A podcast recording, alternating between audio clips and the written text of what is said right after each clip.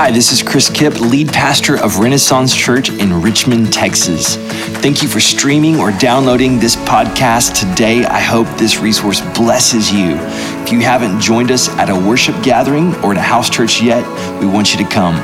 You can find all that information and more at ren-church.org. I pray that you are encouraged today by the proclamation of God's word.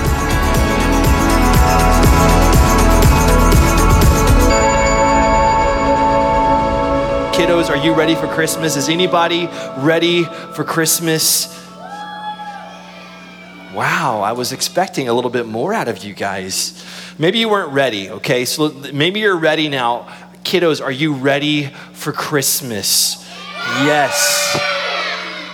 I thought maybe there was a little bit of excitement, a little more excitement than what you guys were showing me a minute ago. Yes, we are excited in our house as well and we're going to be doing some traveling. How, how many of you are, are traveling for the holidays? I see, yes, I see some friends from out of town. So the uh, AAA did a survey, and apparently 109 million Americans will travel for the holidays. Maybe you have family traveling here. You're the lucky one this year. They're, they're coming to see you.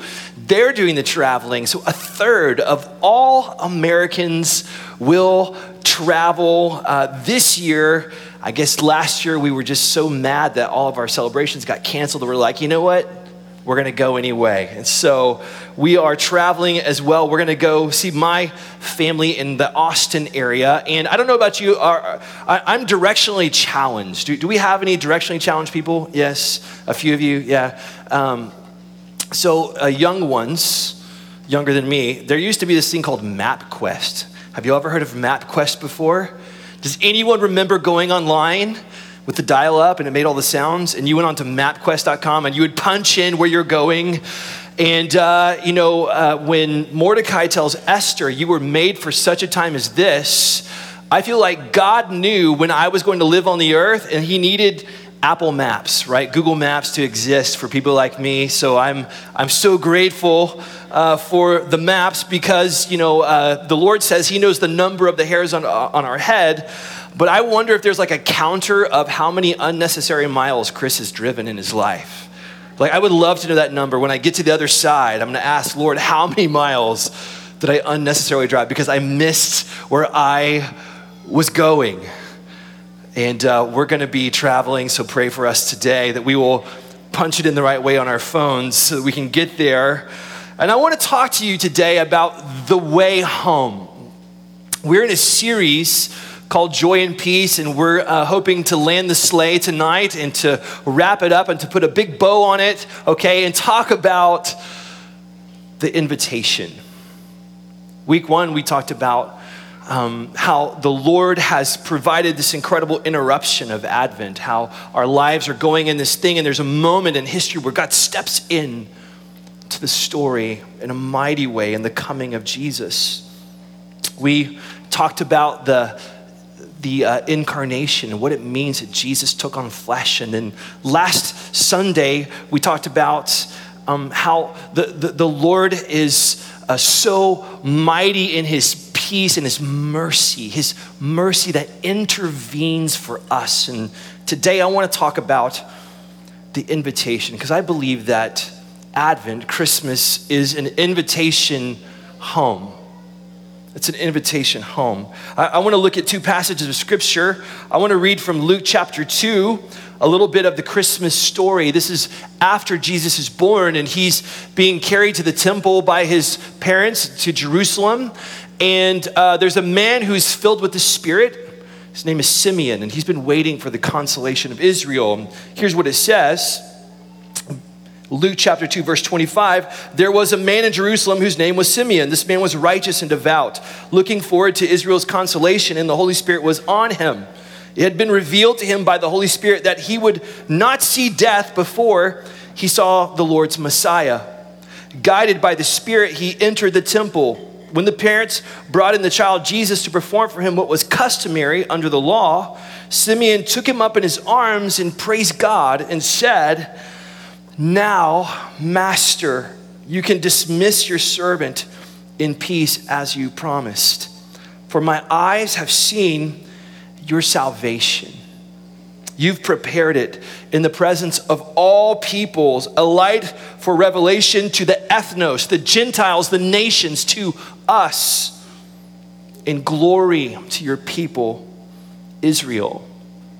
It's a fascinating moment because we have an elderly man who's waiting to pass away.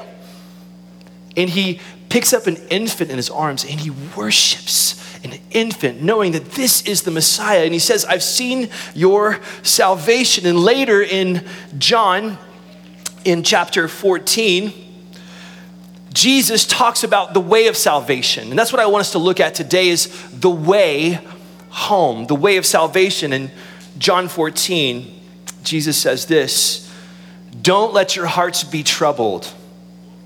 Believe in God. Believe also in me. In my Father's house are many rooms. If not, I would have told you.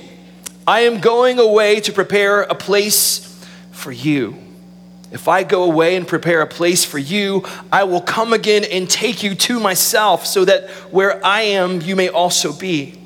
You know the way to where I'm going. And the disciples like, what is he talking about? Lord, Thomas said, we don't know where you're going. How can we know the way? Verse 6, Jesus told him, I am the way, the truth, and the life. No one comes to the Father except through me. If you know me, you will also know my Father. From now on, you do know him and have seen him. This is the word of the Lord.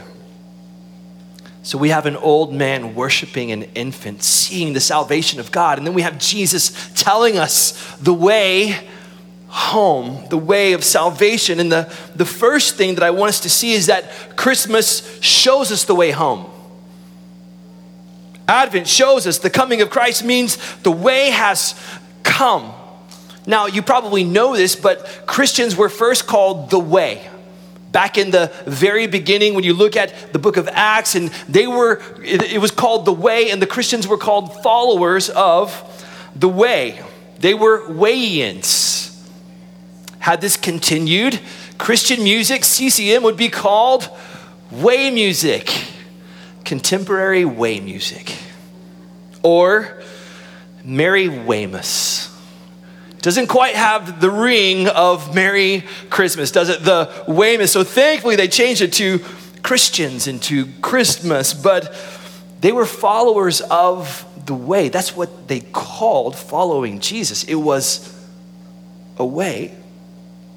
And in verse 2 and 3 of John, Jesus says that he's, he's come to, to show us the way to the Father's house. The way to the Father's house. He's come to bring us home. He speaks of the dwelling place of God, the in my father's house, his territory, his dwelling. There are many, if you if you're King James Version Christians, you know that, that word is mansions. There are mansions. It's it's many rooms. And Jesus is talking to his disciples about eternity.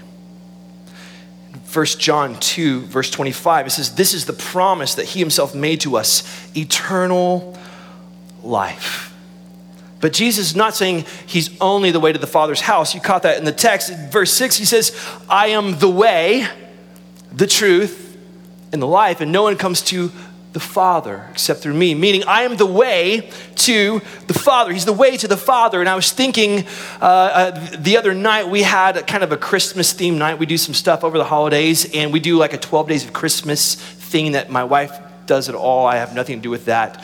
And she bought an elf themed card game, and we watched Elf. Do, do we have any elf fans out there? Yeah, well, I, I'm, it's one of my favorite Christmas movies. And I was thinking of Buddy the Elf. In fact, I think I might have a just a little shot of Buddy to fill you with some Christmas cheer today. I was thinking about Buddy the Elf. Buddy the Elf has to find his way because Buddy the Elf learns that where he's living, his home, is not really his home. Right? He's, he's learned that he's been separated from his father before he was ever born or, or when he was born. He, he never met his father. And so he learns about a dad and this magical place called New York City, and Santa gives him a snow globe and has the Empire State Building in it, and that's his map, that's his way home to his father. And I love how he describes the journey. I passed through the seven levels of the candy cane forest, through the sea of swirly, twirly gumdrops. And then I walked through the Lincoln Tunnel, right?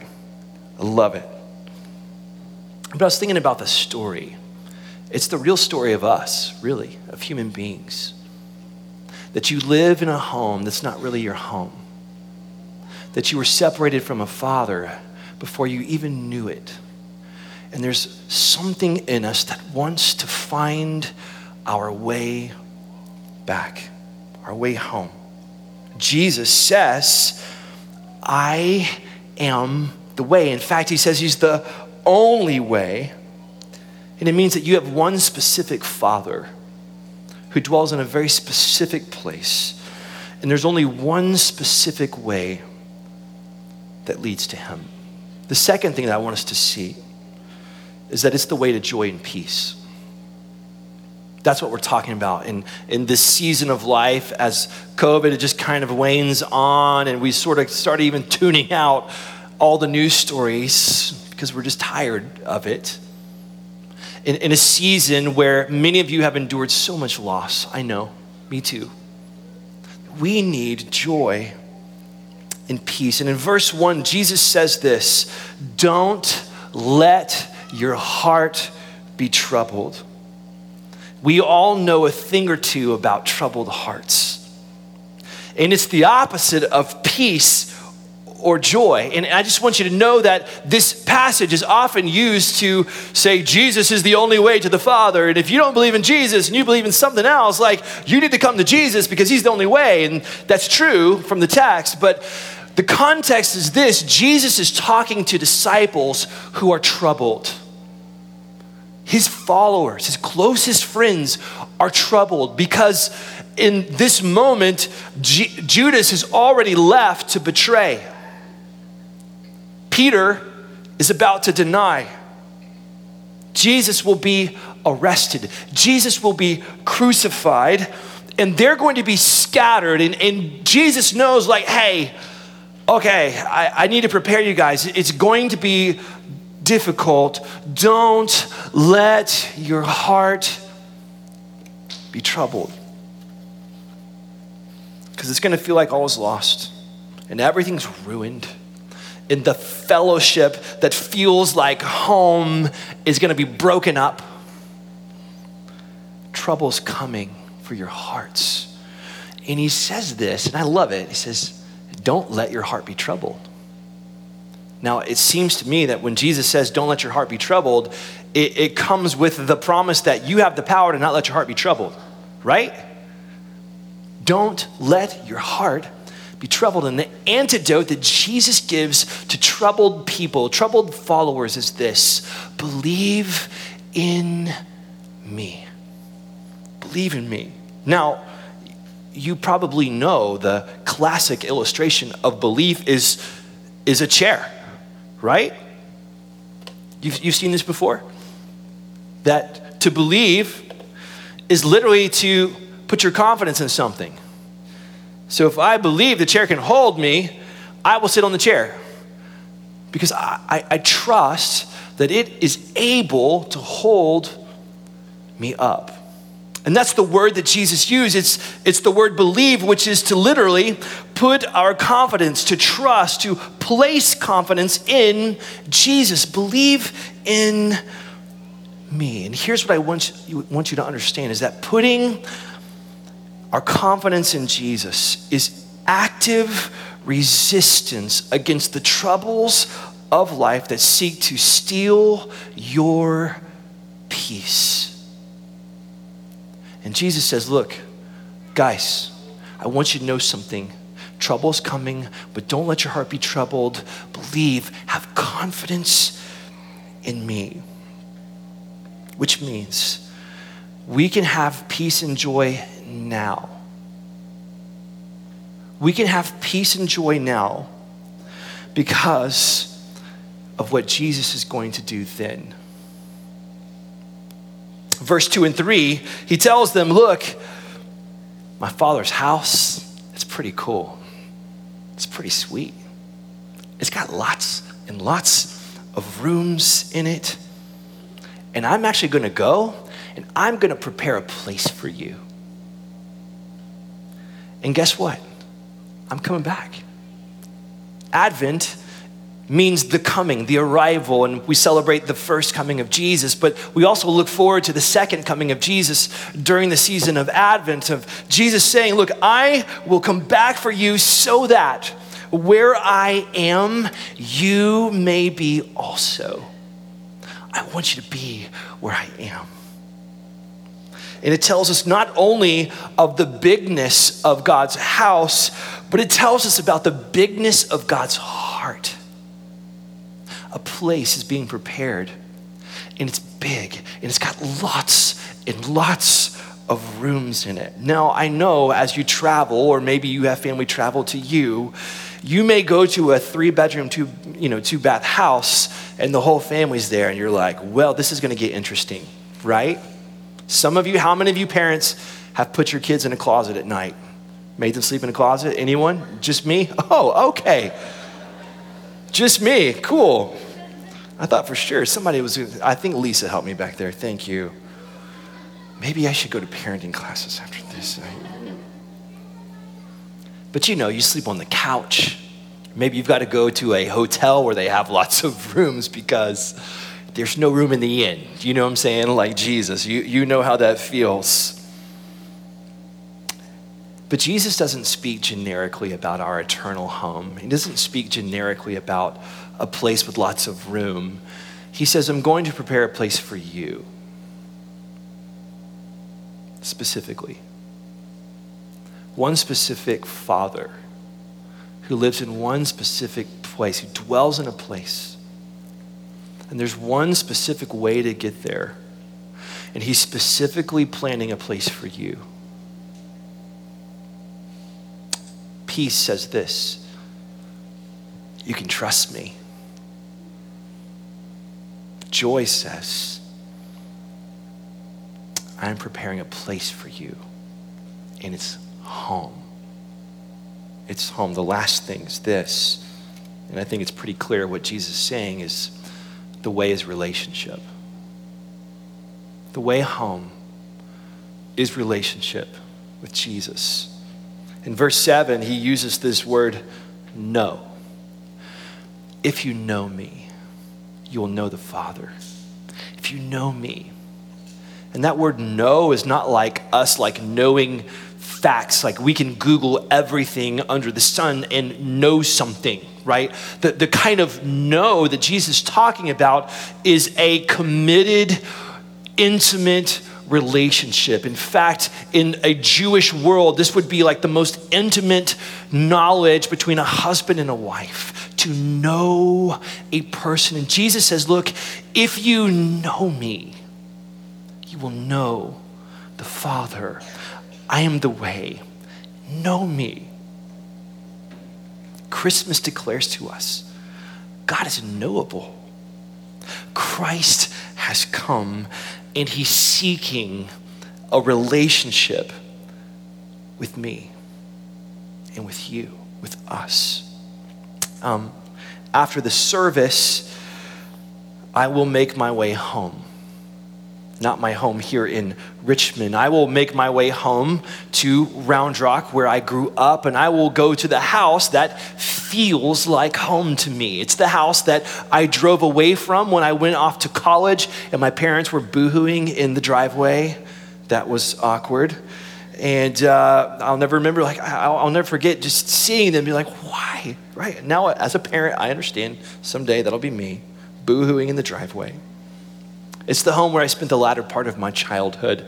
It's the home where I, I walk in the door and I'm just like, ah, home, you know? But this year it will be different for me. Most of you know that my mom passed away in March of a, a year long battle with a terrible cancer. And my mom was this fun, quirky, loving, encouraging, generous person. And I can guarantee you, we will feel the void. I've been preparing myself, preparing my kids, telling them, look, it's going to be a little different this year. It's going to be weird because of Mama. And I'm just thinking there's probably a lot of you that know what I'm talking about. Some of you are going to have maybe a different holiday this year because you've endured great loss in your family. Maybe you've lost a loved one. Maybe some other tragedy or something has happened, and you're going to feel a void this holiday. But as I make my way home this year, I go with a confidence, a trust in the coming of Jesus, the coming of salvation. I have a confidence, I have a trust that Jesus is coming again.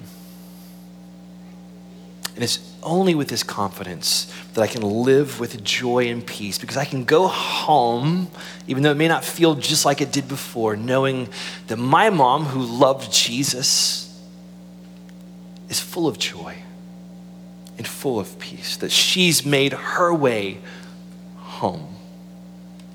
And tonight, I just wanted to simply give the invitation to come home. Because, you know, some of you have, you've known church, you've known, you know, Christian stuff, but you haven't known Jesus. Like the intimate knowing of a personal relationship with Jesus. I didn't always have that confidence in the coming of Jesus or the second coming of Jesus. When I was a young man, I, I was an empty, angry guy until someone told me that the way home cost Jesus the way of the cross. And that on that cross, he took all the burden of my sin and my mistakes and my, all, all of my, my junk upon himself so that he could wash me clean and cleanse me and call me holy and blameless and bring me in to the family back home. And so today, I just want you to know that wherever you are, Jesus wants to meet you in your need. If you feel broken, Jesus wants to meet you in your brokenness. I want to invite you home. Jesus is inviting you home. Not only has he invited you, he's prepared the way for you. And so I just want to encourage you, if that's you today, to begin a relationship with Jesus Christ. To believers, I just want to remind you from the scripture that Jesus invites you, troubled disciples, to trusting confidence. And the quality of your relationship to the Lord determines the level of joy and peace that you walk in right now. So, wherever you are, I just want you to know there's more for you in Jesus. So, whatever way you go from here, may you go the way of Jesus. No matter what home looks like this year, there's a home for you in Christ. May you taste the joy and the peace that only the coming of Christ can bring you. May you know him. Thanks for listening to this episode of the Renaissance Church Sermon Podcast. To contact us or find out more information, visit ren-church.org.